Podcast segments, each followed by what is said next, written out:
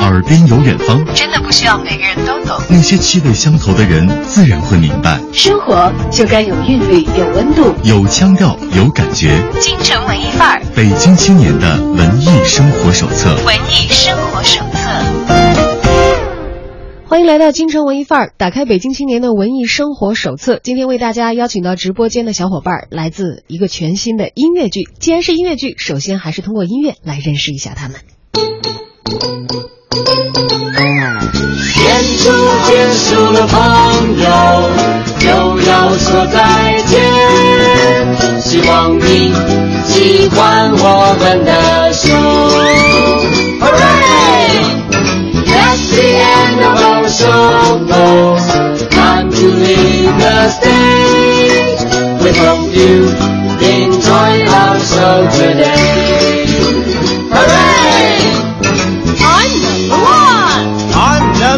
I'm number three. I pay for you. I'm number four. And I'm number five. Yeah!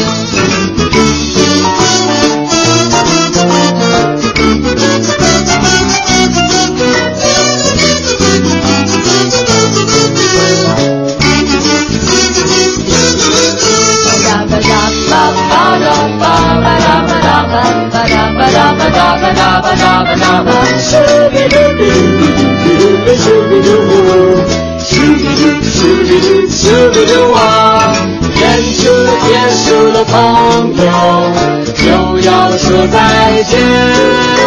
希望你喜欢我们的秀。Goodbye。哎呦，有朋友可能会说了，节目刚开始怎么就跟我说再见了呀？在这里隆重介绍一下，刚才的音乐片段呢，来自于八月二十号即将登上北京鼓楼戏剧场舞台的《五个傻瓜》。而今天呢，我们也请来了这一台全新的音乐剧的主创团队的代表，我们欢迎副导演兼执行制片人王颖，以及我们的两位演员，剧中班主的扮演者谢双楠和小丑的扮演者王兆宇。来，三位依次跟大家打个招呼吧。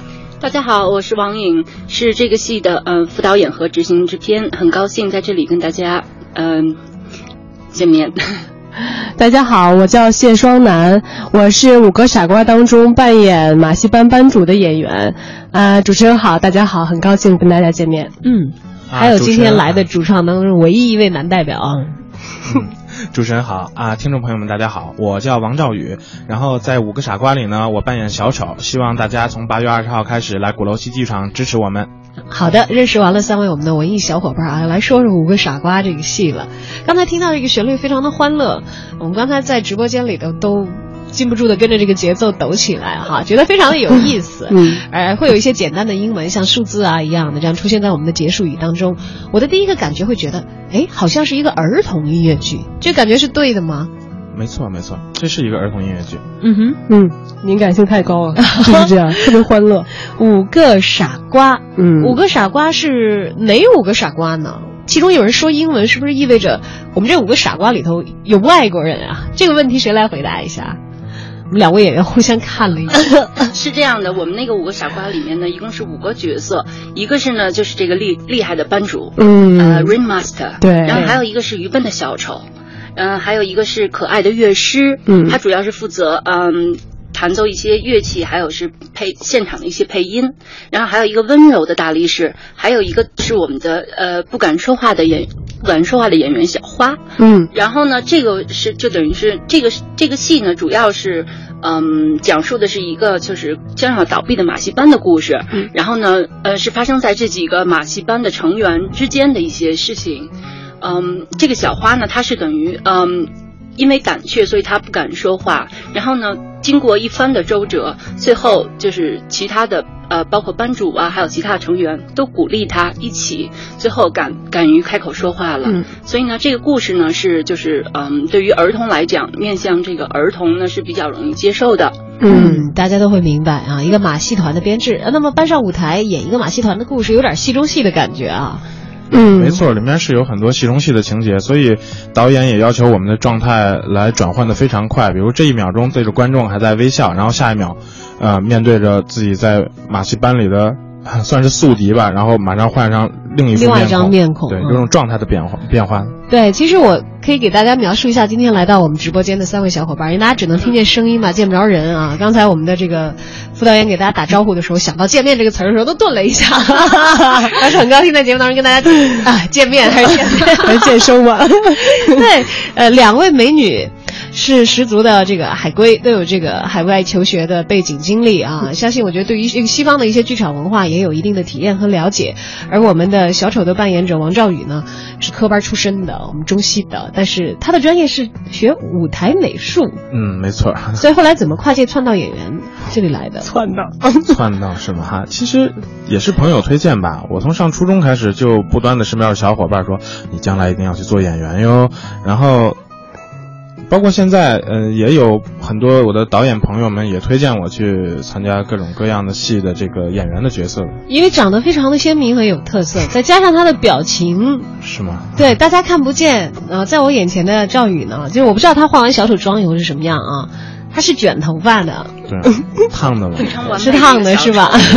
很很标准的一个这个，就是呃西方小丑的这个形象的架子，我觉得在那儿就就差脸上这个化妆了。还有一点，他刚刚其实一直挤眉弄眼的时候，他的表情非常的丰富，你会觉得他五官都是飞起来的，他比一般人的幅度要大，我觉得是很适合做演员的一个基本配置。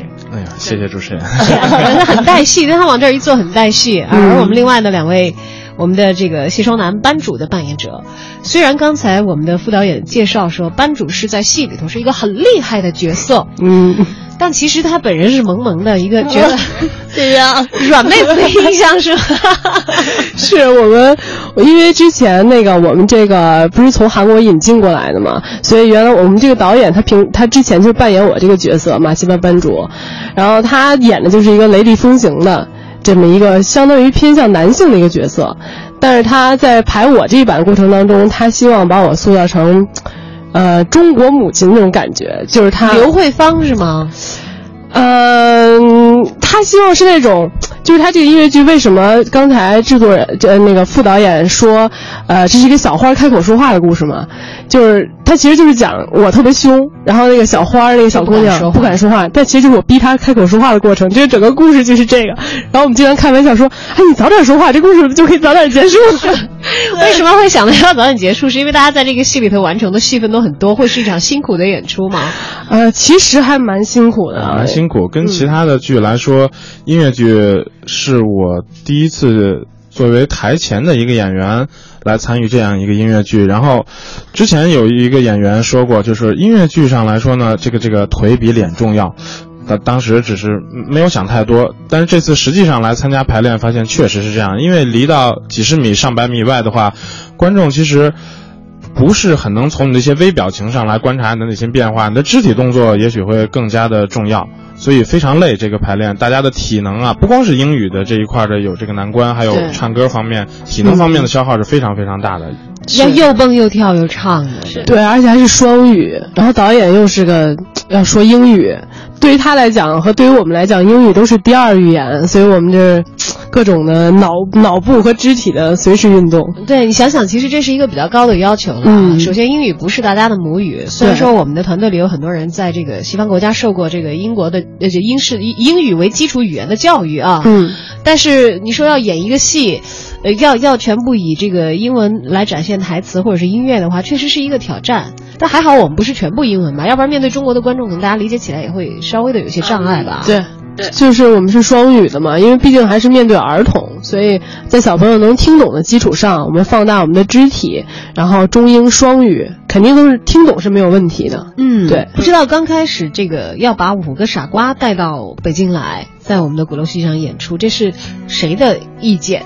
刚开始这主意是从哪儿来？这个是这样的，因为这个最最开始原创呢，是我们的最原创导演是呃罗杰兰德先生，他呢是等于一生都呃就是把自己的生命都献给了舞台，他是一位非常有名的澳大利亚的戏剧人，嗯，然后他呢主要是就是呃活跃于澳大利亚和韩国两地，嗯。嗯，在为孩子做戏，然后这部戏呢等于是韩国的第一部儿童剧，儿童双语音乐剧，国民，对的。对，但是是一个澳大利亚籍的导演为韩国的观众对，没错，他是编剧也是对的导演，嗯，对。嗯，导演就是这位导演本身呢，他他其实曾经是两千年悉尼残奥会开幕式的总导演。嗯嗯，更值得一提的是，就是我们现在的音乐总导演，嗯，Peter。Winkler，, 他呢是也是两千年悉尼残奥会的音乐总监，对音乐总都是总导演。哇，这个 这个阵容听起来好豪华啊！你懂了。所以呢，就是这虽然这部戏呢，嗯，听起来感觉就是就是如果外外人听的话，好像就是一台简单的儿童剧，嗯。但实际上我们这部戏的音乐已经就是里面有好多呃不同种类的这个音乐元素在里面，对。所以呢，它是一个嗯就是很高级的一一部音乐剧，对，就是它实际上不是。呃，只是为儿童打造的，嗯。所以这这部戏的看点是很多的。嗯。其实是这样，我我不赞同你的观点啊，这个确实是为儿童打造的，但是与我们传统意义上单纯为儿童打造这个概念是有不一样的，在什么地方呢？就，嗯，就比如如果我们传统意义上讲的为儿童打造的，那么就会想小孩子嘛好糊弄，那么就粗制滥造一些，低幼一点。对，然后这样这样出来的东西呢，那大家肯定反响不好，接受度也低，然后投资人就会觉得啊，市场反响这么差，那我下一次肯定要减少投资了，然后这就造成一个恶性循环。但是其实我们这个音乐剧的《Five Fools》是为孩子量身打造的，但是，呃，因为这个 Peter Winkler 先生他本身也是。呃，喜爱诸东呃诸多这个诸多的各种音乐元素，它都非常涉猎非常广，所以这个里面有包括有爵士啊，还有布鲁斯啊等等等等很多种音乐风格在里面，嗯嗯，而且专业性非常高。我们就会在一个儿童的音乐剧当中，其实有着很高的这个体验，有有着很好的一个欣赏对对对。它不是传统意义上为儿童。啊对对对，打个引号的儿童，就不代表是它是浅白的，对对不代表它是肤浅的，没错对或者是极其简单，让陪看的家长会打瞌睡、打哈欠的，真的不完全会不会，完全证会让不会大家很开心。互动超多的。对，当然，关于这个更详细的内容，我们会在节目进行的整个过程当中，向三位作为整个剧的原创班底的代表前来的我们的小伙伴儿，我们的小丑的扮演者王兆宇，以及班主的扮演者非常厉害的班主的扮演者谢双楠，以及其实真正厉害的五个傻瓜，五个傻瓜的头领之一。我们刚才介绍两位演员，算是五个傻瓜当中的两个啊，在台下带领这一群傻瓜当中的导演 王颖，向他们来。更多的了解即将在八月二十号登上北京鼓楼戏剧场舞台的《五个傻瓜》这个儿童音乐剧的前前后后的故事。我们还是先来直观的感受一下这非同一般的儿童音乐剧的音乐到底有着怎样的魅力。She can't talk, I can't talk。是的，你能说话。你能说，I can talk, 我们能说，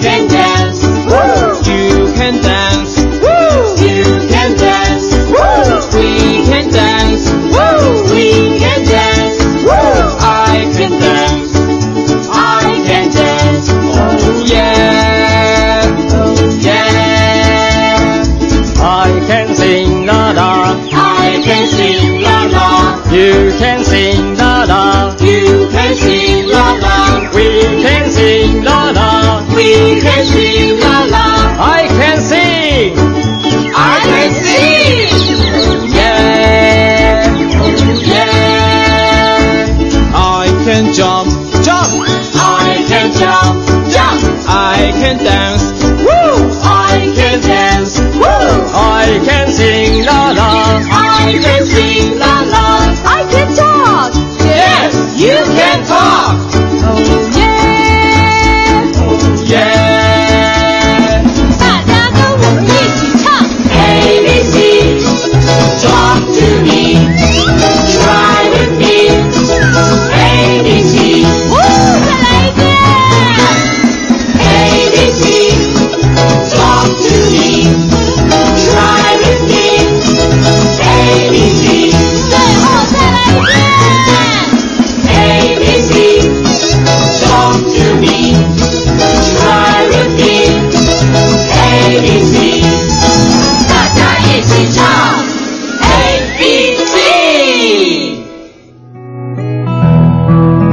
听到这个片段，我一下子好像有一点信心，就是我敢去看了，因为我觉得我看得懂哎。也虽然说是中英双语的，但是可能对于这个观众的理解来说，并不会存在着很大的障碍啊。我们主要首先是一个儿童音乐剧，音乐就是一个很重大的元素，音乐其实不需要翻译，很多时候是可以跨语言来传递信息和情感的。而在剧中出现的这些英文的对白呢，由于我们面向的是低龄的小观众。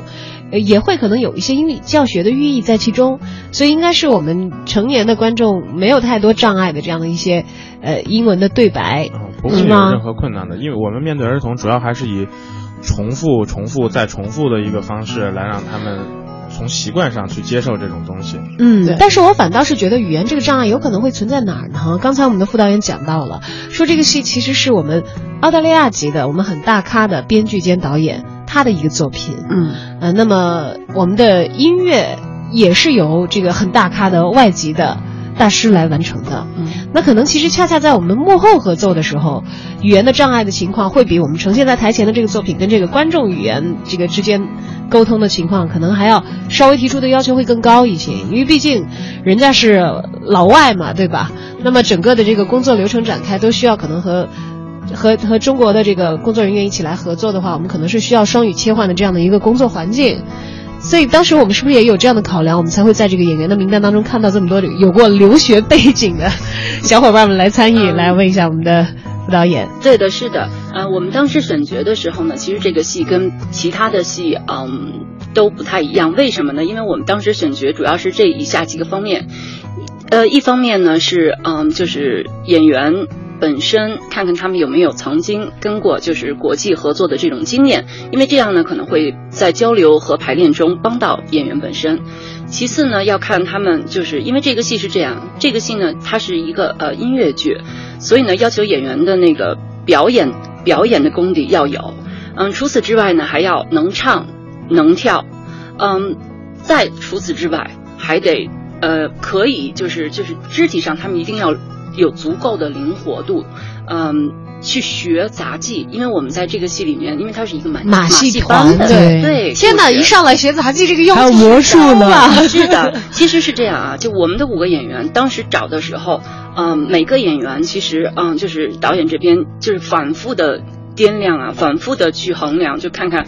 呃，到底是不是合适？因为呃，尤其是有一个就是我们乐师的那个角色，因为他呢是因为我们这个戏所有的呃音乐的那个演奏都得是现场的，所以他一定得会有吉他的功底才会才可以去学尤克里里。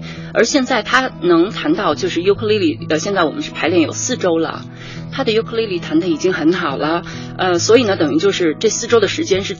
真是从零开始练的，所以呢，就是嗯，就是各方面吧，演员的素质都得有，还得能唱能跳。哎呦，我一下子想到了我们这个呃小丑的扮演者王兆宇，刚才说，他说他以前听圈里朋友说啊，说音乐剧演员腿比脸重要，这这这个时候你的腿也是发挥了极大的作用的，是吧？我这这小腿现在还在疼呢，说实话，我们都瘦了，全部人都瘦了。对，因为我们除了每天的白天排练，然后回去早上起来和晚上，导演都要要求做一些体能，会对让让我们做那种至少得。一个小时吧，感觉每天你得做一些体能训练，不然你没有办法。吃的是比以前多了呢。对，但是我们肌肉都紧实了。演这个戏还附赠这个塑形的对对对，真的真的有，因为我们也扮演小花的那个女生胳膊特别细，原来。她刚开始特别弱。对，孱弱的女孩。孱弱，她是属于大。下肢粗壮型，但是上肢比较纤细，对。然后他练了也是很有效果，就是手上、胳膊上会有肌肉啊。我们都是这样。小丑昨天都瘦了五斤了，瘦五斤了。小小丑一天瘦五斤，再瘦下去，这个不是一天的体体型就没有了啊。对，四周的时间啊，我相信刚才其实我们副导演也讲到，其实对于每每一个角色要能够胜任，其实有一个。综合素质的一个比较高标准的考量，嗯，所以相信两位进到这个剧组来，应该也是过关斩将，PK 掉了很多人的。还记得当时这个选角的时候的情况吗？大家是因为什么样的缘由来进到这个大家庭当中来的？呃，哪位先说？我先说吧。嗯，我我小丑王现在还觉得稀里糊涂呢。真的，从当时你学舞美哎，对啊，你你在这个里头 当台前的演员已经很吃惊了啊。对啊、所所以我才说我是我我是怎么混进这个队伍的，很奇怪。是这样的，我来说是这样的，因为呢，我们刚开始是这样，因为这个呃，我们导演当时选角的时候，我们几个人是非常严谨的，把所有演员的，就是申请的演员的 CV 简历全打出来，衡量，然后看。当时第一第一次我印象特别深，见到小丑，就现在的赵宇，见到他的时候吧，一下脑子里就出现那小丑的人物了。就他的这个外观，而且他他是很就是他特别就他本身这个人，他很带戏感对，很带戏。对，就看他刚才有一个小特小表情，别幽默，而且他平时就是嗯，每次的那个 Q 啊点儿啊，就是他卡的都特别好，就是能逗你。所以我觉得嗯，可能他骨子里就有那个小丑的气质。对，所以这个不演小丑不演戏可惜了。是的，他是一个非常完美的小挖丑。掘了一颗新星。对，谢谢大家对我的信心吧，我只能说，呃，只不过在台上呢，其实和日常生活活中差别还是很大的，因为这个 timing 抓准了，只是基础而已，然后其次呢，你要做到放大。而且放大的那个点不能过了，因为其实孩子，我们刚才说到这是给孩子量身打造的东西，那孩子其实也不是傻瓜。如果你一味的去做一些 fake smile，就是那种假笑啊，或者肢体动作过于夸张的话，孩子很敏感、很很敏感、很纤细，他不会相信你的。所以我们要在准确的点，然后做出来准确的幅度的那些动作、表情等等等等，是非常考验这个演员功力的。当然，更考验的是导演如何来协调我们这个团队。哎，那你以前以前有过台前的演出经验吗？呃，有过，但是不多。不多，演什么类型的舞台剧的话？呃之前演过一个话剧，那个话剧里面，其实我也是，呃，演一个。上次那个话剧几个人？是也是六，也是人不多，是六个人演的。然后我在里面演一个，其实类似于今天这个小丑角色的，呃，只不过那个是一个比较正的一个话剧了。我在里面演的服务生，嗯、是幕后他他他的隐藏身份其实是一个国家的一个探员，但他的出场也是以比较夸张喜剧的形式，呃，来做一个整个基调的，是这样一个。然后我其实拍的更多的是是是会。我有很多朋友做导演嘛，我会在他们的一些，比如微电影啊、网剧啊等等里面，偶尔会出现个 一两对一对，你。你会不会是都是担纲那种有喜剧色彩的角色的戏份？对，现在大家都没有发现我真正的本质是走内心戏。其实是个严肃的人。就是太有太有这个喜剧演员的这个天分了，就是他的特别他的表情，对吧？他的五官一动起来，那时候就嗯 内心戏十足很有效果。他的那个胡子，我们就是嗯，导演这边就是嗯一直让他留，就是说要留的这个胡子不能剪，是吧特别近人物，对。他自己自己还不太适应呢，他不太适应，也留了四个星期。休息的时候比较，要把胡子撩开，一直就不微。心中有节奏，耳边有远方，真的不需要每个人都懂。那些气味相投的人自然会明白。生活就该有韵律，有温度。有腔调，有感觉。京城文艺范儿，北京青年的文艺生活手册。文艺生活手册。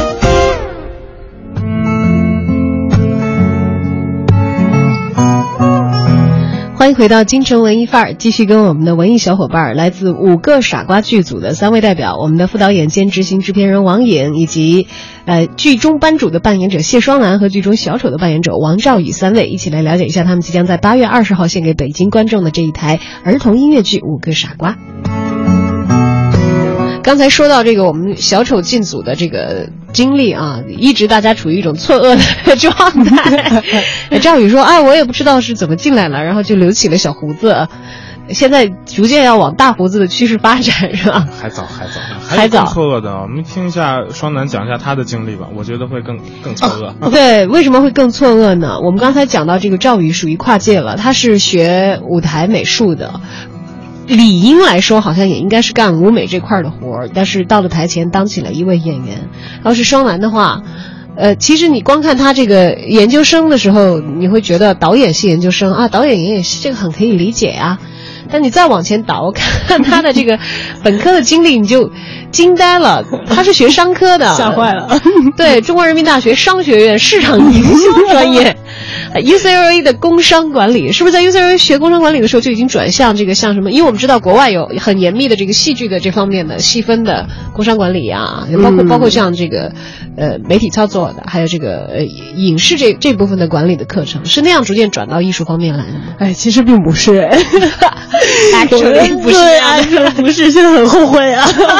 没有没有，我其实是我我本科是在人大学了一年嘛，当时学工商管理，就觉得，哎呀，不知道该干嘛，觉得学工商管理没什么意思，说那出国去吧，然后去美国了。还是学工商管理啊？啊，对，因为当时也因为美国的大一、大二都是基础教育，大家学的都差不多，等到大三、大四才给你分你具体想学哪块儿。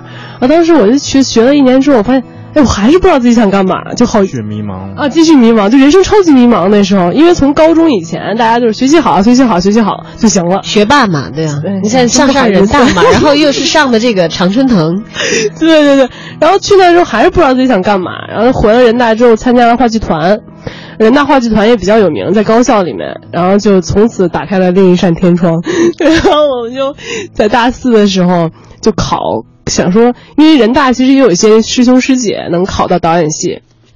中戏的，然后我说那试试呗，然后不小心就考上了，就考回中戏来了，是吧？对对对。但其实要说这个在 L A 的话，好像应该是离戏剧这个大本营更近一些。虽然说 L A 是这个电影的这个生产地、一个集散地，当然这个在在你你要再往这个这个百老汇那边，虽然跨越美国也有很长的距离啊，但是总归觉得音乐剧最为发达的还是在美国本土。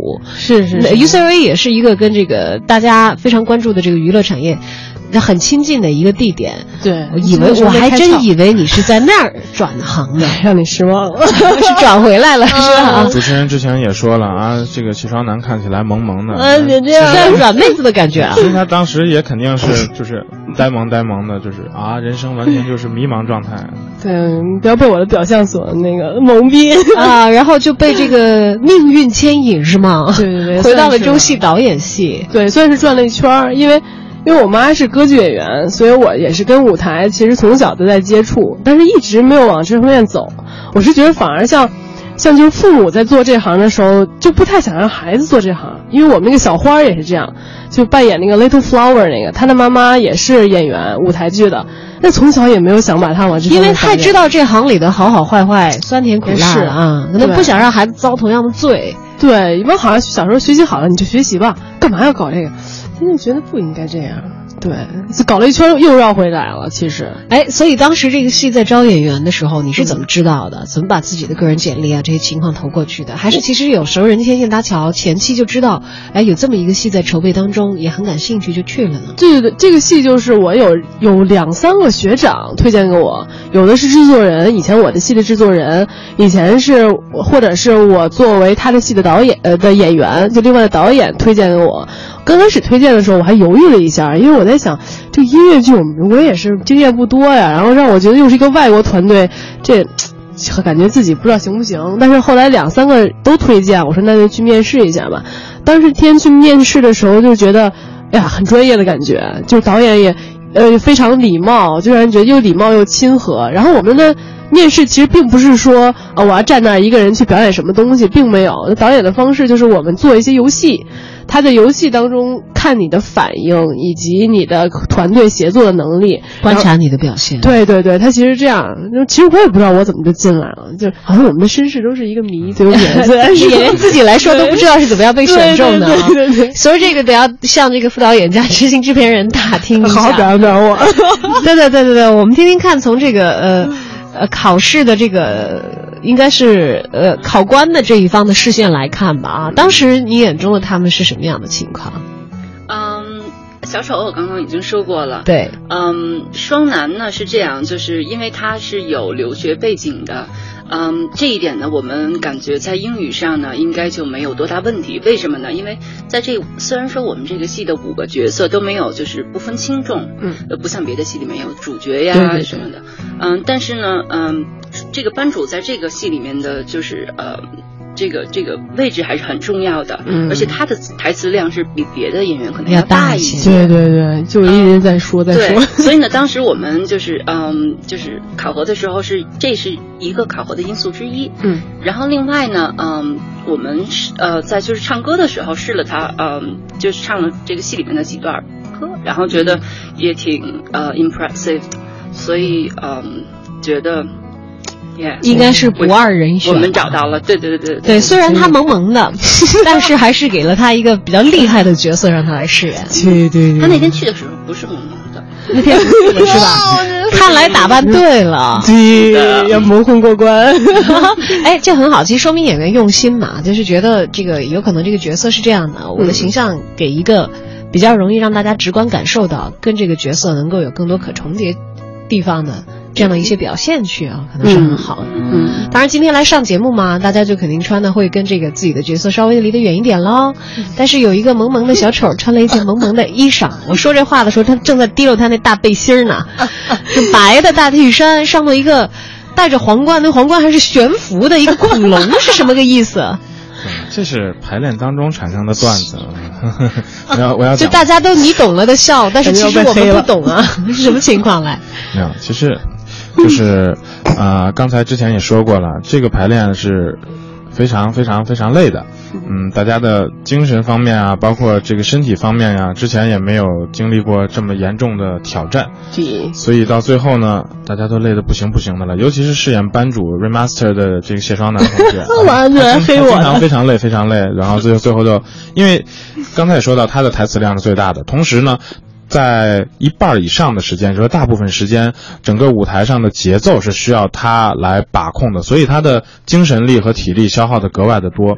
所以有一天，嗯、导演同志 重点来了终终于就是，哎呀，双楠，你你昨天连排的时候脚步明显沉重了，嗯然后踩地板的声音咣咣，就像恐龙一样。对，因为我们导演是个韩国人，他说英语嘛，他说 You move, you move like a dinosaur。从此这个段子就就产生了，是因为那天正好赵宇穿了这件衣服，才让导演想起来。并没有，并没有。上节目特意穿，他就是为了黑我来了。我还以为是他自己的事儿，跟这个有关系呢。刚一进来就跟我说说，一定要重点说一说我这衣服啊。并不是，就我还以为我们马戏团里头，除了刚才介绍的五个傻瓜之外，还有一些像宠物之类的是恐龙。没有没有，然而没有并不是啊。并不是。从此以后，dinosaurs 这这这这个就就成段子了。对，对，经常用来批评某个人的脚步过重，就恐龙。对是吧？那恐龙里头也有会飞的，努力做一个会飞的恐龙。对对对，在剧组里头是暂时呈现出来沉重步伐，嗯，体力消耗过于严重之后的一个状况啊。对，当然，音乐剧其实，在排练的过程当中，一点一点成型，我觉得其实对于所有的演职人员来说，是一个极其大的鼓励了。嗯我们演出的时间是在八月二十号，意味着其实还有。呃，不到一个月，但是有大半个月的时间吧。嗯，我们还可以对我们这个戏进行一些精心的打磨和一些调整啊。嗯，所以到现在的话，从各位的眼中来看，嗯，我们基本上准备到一个什么样的程度了？我我我说啊，我我我觉得，因为我是觉得这个音乐剧剧组这个呃效率还是很高的，就是一般的普通的话剧剧组，你演出前首演前一周吧合成或者是连排什么的，但那音乐剧我们排六周大概对吧？然后我们三周就已经是第四呃第第四周了，第四。四就是第四周嘛，周相当于对对。那我们相当于是在第三周的结尾，我们就已经全部基本就排拉完了，拉拉过一遍，就有就第一次连排让人来看了，让观众。哦，我当时就觉得哇塞，太有效率了，因为我们学的东西是非常多的，就这还不是一个普通的音乐剧，不是只有唱跳，它还有要学杂技。对。然后要软功什么对对对，魔术。会吗？那个是这样就使劲来了，还倒立，我现在连倒立都学会了，完全不可想象。对对对。我们是呃，因为这个戏里面呢，要求演员的要会的东西很多，对。所以我们请了专业的就是舞蹈老师，呃，王坤，他是中国儿艺的演员，而且他嗯。曾经在日本的四季剧团工作过，待过呃将近十年，嗯，所以呢，嗯，非常专业的一个舞蹈老师来带他们。嗯，就是先是塑形、塑造形体，然后给他们教他们怎么，就是每天要热身，然后呃，慢慢的再把这里边所需要的舞蹈，呃，一遍一遍的教给他们。呃，除此之外呢，还有就是我们的杂技老师是中国杂技团请的于静老师，呃，也是中国一个很很有名的一个杂技演员。就是专业的老师，专业的全部都是专业的。那你们现在是不是身体柔软度也完全突破了以前的想象？对，完全突破想象。肯定是要比刚开始选就是选角的时候，对，呃，那简直就不是一个层次了，可以这么说。因为嗯，比如说拿小花那个人物举例子吧，呃，包贝包贝尔他刚来的时候吧，就是第一天我们我记着我们做俯卧撑，嗯。嗯，然后他的手就两只手一直在地下抖抖。对，就那下肢粗壮、上肢纤细的女生，对，不会打我吧？然后，但是现在呢是这样，现在因为呃，我们导演要求有一场戏，呃，是他要在嗯一个一个很高的平台上完成的，和一个我们另外一戏的呃演员是就是演大一大力士的那个人物，嗯，那个人物呢，其实那个演员是专业的学戏曲的，中国戏曲学院的学生，那身段一起完成，对，超级翻跟头，然后现在小花等于是。呃，可以做一些嗯、呃、简单的杂技动作了都。对，这个和他配合所以对对四周的时间，对，每一个演员他们现在都可以汗水，基本上的那些。对，哎，说起来，我我们我们剧组排练的时候会像一个魔鬼训练营吗？呃，完全 差不多，完全差不多。我还其实真差不多。我们导演一直在说 “Welcome to the hell”。对，我觉得对是的，因为还有布拉迪，布拉迪，就我们导演是一个，就是他他非常礼貌，就他其实不会乱跟演员发脾气，绝不会，但是他会非常严格，他要你做到，他会想尽一切办法让你做到，就不会说像有的导演，比如说要求你一次、两次、三次，你还做不到，那 OK 放弃了，那他不，他会一直要求你做到，但是他不会让你觉得啊发飙了，这他不会，他就会想各种办法让你做到，嗯，这就是专业性的上面的体现，对他不仅仅是给你提出一个要求让你去完成它，给你好多路，还是非常专业的。对对，给你一个引导，告诉你怎么样去获得这个效果。没错，没错。嗯，让你让你能够心里比较踏踏实实的去实施自己的努力，可以依赖他。觉得受益良多。嗯，别的不说，会扔那个 juggling 那个球，我就觉得啊，洒家这辈子值了。以后真的是可以，我们现在干小丑的生活了啊！剧组基本上演职人员都可以。就是随意拿各种绝技就能 扔，拿球扔那三个球扔，就别的不说，街头卖艺肯定比别人冒的钱要多一些了，是敲打鼓去了。而说到我们的副导演兼执行制片王颖呢，其实是在我们的戏剧强国英国啊，也是。留学，然后在那边工作，呃，要说的话，这个戏剧传统在英国影响有多深远，这些话题我们就不展开了，要不然我觉得十期节目也是说不完的。先从莎士比亚说起吧。而从这个呃英国回到国内以后，其实我们知道国内的这个文化创意产业的话，戏剧这一块这两年从势头上来说还是很蓬勃的，但我觉得可能到落地去操作一些具体的项目的时候，跟那些成熟的国家操作起来还是有一些差距的，所以我们这个班子。把《五个傻瓜》这套戏做起来的过程，从你的层面来看，你觉得和在英国的时候做一些这样的项目有一些差别吗？然后，是不是一件容易的事情？嗯、呃，是这样的，呃，这就这种国际的合作肯定是不容易的。从，呃，最开始要，呃，就是刚开始有这个想法，想把它呃完成，到呃就是一直在谈这件事情。嗯、呃，这个戏其实我要提一下，就是我们的那个制片人王朝辉老师，嗯，其实我跟他已经有十年的工作，就一起合作了。嗯，他也是在就是在中国的戏剧界一个很有名的制片人。嗯，他其实在这个戏上花了五年的时间。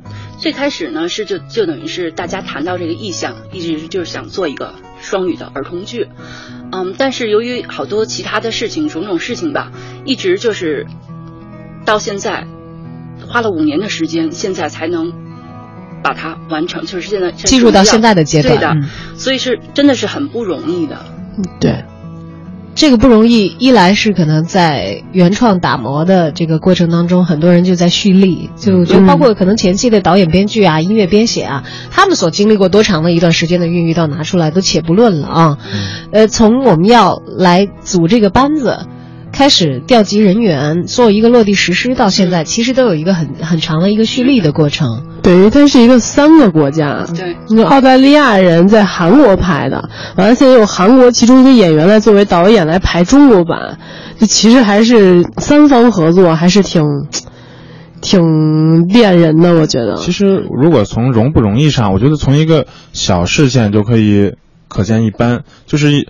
单从这个戏的作为演员的角度上来说，我觉得跟嗯各个方面各个部门，包括制作组和演员组呃和导演组的这个合作上都是非常融洽、非常容易的。对我来说，很难感受到有什么阻力，有什么东西在不让你往前走，任何力量都是在不会觉得别扭，对，都是在支持你。那么这就让我们反思了，就是说，其实我有我也有跟过别的剧组，有跟过别的剧组的时候，觉得哎呀，拍摄到一半的进度，觉得好困难，所有的问题都慢慢浮出水面了。那这就说明之前他们的案头工作没有做到位。那么我现在跟这个剧组，我觉得真的好轻松，好容易。啊做好演员就行对对，只要虽然演员每天要接受地狱式的 训练，是吧？所以这就可见一般，呃，他们前期制作团队花了多大的心思来做好这一切的这这个之前的工作是非常了不起的。嗯，当然这是一个引进版的儿童音乐剧，此前在韩国也有过这个上演的经历了。那个时候在韩国，因为同样是作为一个东方国家，同样是这个西方的原创的作品，落地的情况怎么样？呃，当时是这样的，这个戏呢，在呃从首演一直呢在韩国就是境内啊巡演了有呃六年的时间，演出呢超过了五百多场。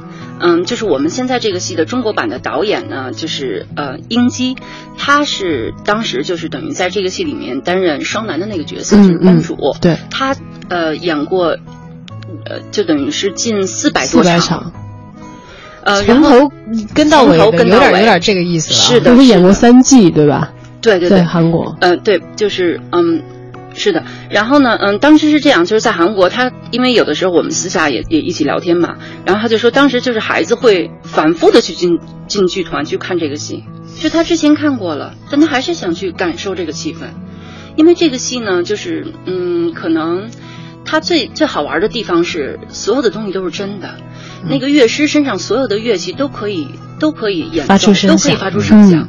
我们这个戏里面所有的那些，嗯，那些那些 sound effect，就是音效啊、特效，全是由那个乐师，呃，就是在演出过程中现场做出来的，来配的。现场完成的。嗯。然后这里面所有的音乐都是他们五个演员现场唱的，嗯，呃，所有的那些道具呢，比如说杂技的那些道具，也都是他们完全可以玩起来的。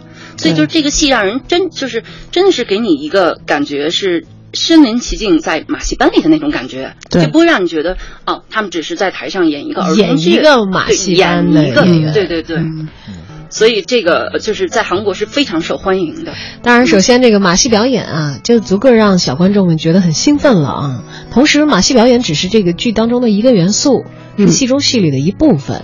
我们讲的是戏班子的故事，而这戏班子里头有性格迥异的每一个人，严厉的班主。笨笨的小丑，这 小丑的笨是在哪里体现的？我觉得班主很严厉，这个是可以理解的。一般当家的人会塑造一个这样的形象和角色。嗯，小丑为什么是笨笨的？啊，相对相对来说的吧，笨笨的这个词，我觉得因为你你不反正五个这个词是五个人都不聪明 的对手，坚决不能接受啊。其实小丑是非常聪明的一个人啊。其实他比我，他饰演那个小丑比我大，就是他其实因为在韩国那版上，小丑是个女生嘛，就马戏班班主相当于是最大的年龄最大的人，但是这一版那个导演设定为他比我大，就相当于我他是一个我可以依靠的前辈，唯一依靠的，但是他不停的调戏我，这就是这个角色，所以是吧？就马戏班班主是外强中干的一个类型。对，因为那个小丑这个人物是这样，他等于跟就是一个马戏班，他们这个马戏班等于除了班主以外，还有四个就是马戏团的成员。嗯，小丑这个成员呢，等于是跟这个马戏班最长时间的，等于是这个马戏班的元老儿了元老级的。对，所以他跟这个这个班主之间是有一种特别跟其他呃深厚友情对不同的一种一种感情，一种细微的东西在里面，嗯是挺有意思的。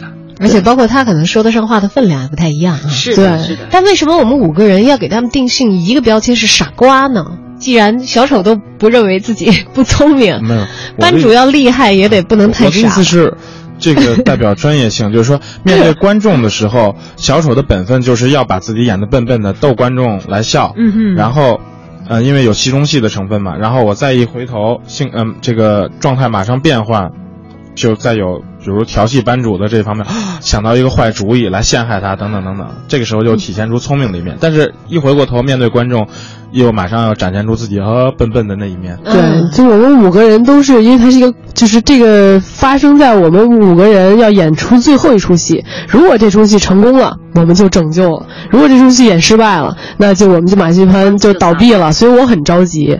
那在这个最后一场演出当中，他们四个人不停的出错，不停的 给我料，然后就非常的不爽，对，就是而且种。这些包包袱，他所抖的这个点呢，呃，嗯刚才强调了需要真听、真看、真感受嘛，对所以呃，包括这个马戏的，我们来做一些马戏动作等等，这些都。不仅仅是为了博人眼球，或者说作为一个作为一个什么样的点来宣传，对呃，那其实更多的呢是给人身临其境的一种感受。这确实是一个马戏班子。那你既然是这马戏班的人，你自然就要会这些东西。对，它是真实表演当中很重要的一个部分，是需要大家来完成其实所有的一切都是为了让大家认为这是真真实发生的一件事儿，而不是我们再再加一个引号的演给大家来看。嗯，因为我们五个人就是各种人，就也不是非常专业的那种马戏班，就本来就是五个傻了吧唧的人，所谓的五个就好台班子的马戏对，有点这种感觉，对，五个傻这笑料是都来了。五个人其实都很认真的想干好自己的事，对对机缘巧合下，不经意之间老干错事。种种种种的巧合就是好心办了很多坏事儿啊。对，其实很可爱，或者五个人，大家会觉得啊，老想拯救，但每次都是互相不搭，就那种。老是搭错线的马戏团。对对对，五个傻瓜把这样一台精彩的融合视听感受于一体的戏，在八月份暑假的临近末尾，展现在北京的大小观众的眼前。那建议大家是可以拖家带口同时前往 的。对对对对因为除了给小朋友有一个基础的双语的教育的意义在其中，当然这个意义其实是隐含在我们的戏剧观赏当中的，并没有太多的这个说教的意味。从刚才我们听到的那个音乐片段当中就可以直观的感受到啊，而戏带给人的可能更多的是愉悦，是在这个愉悦当中去理解到剧中的人物所传达出来的情感，然后让小小的小朋友们也开始通过戏了解到这个世界上真实存在的那些人情世故，我们的爱恨由何而来，我们的喜怒又是因何而生，又应该怎样去解决呢？如此之多的大道理，其实我觉得都不需要再多讲。如果你愿意通过《五个傻瓜》这个戏去感受一下的话，就不要忘记在八月二十号到九月一号期间前往北京的鼓楼戏剧场去一看究竟了。今天也再次感谢我们三位主创代表，我们的执行制片兼副导演王颖，以及剧中班主的扮演者谢双楠和小丑的扮演者王兆宇来到节目当中。祝你们接下来的排练可以顺利完成，也希望谢谢主持人这轮的演出可以得到观众们的认可。谢谢谢谢谢谢谢大家。今天的节目就到这儿，也感谢您的收听，再见。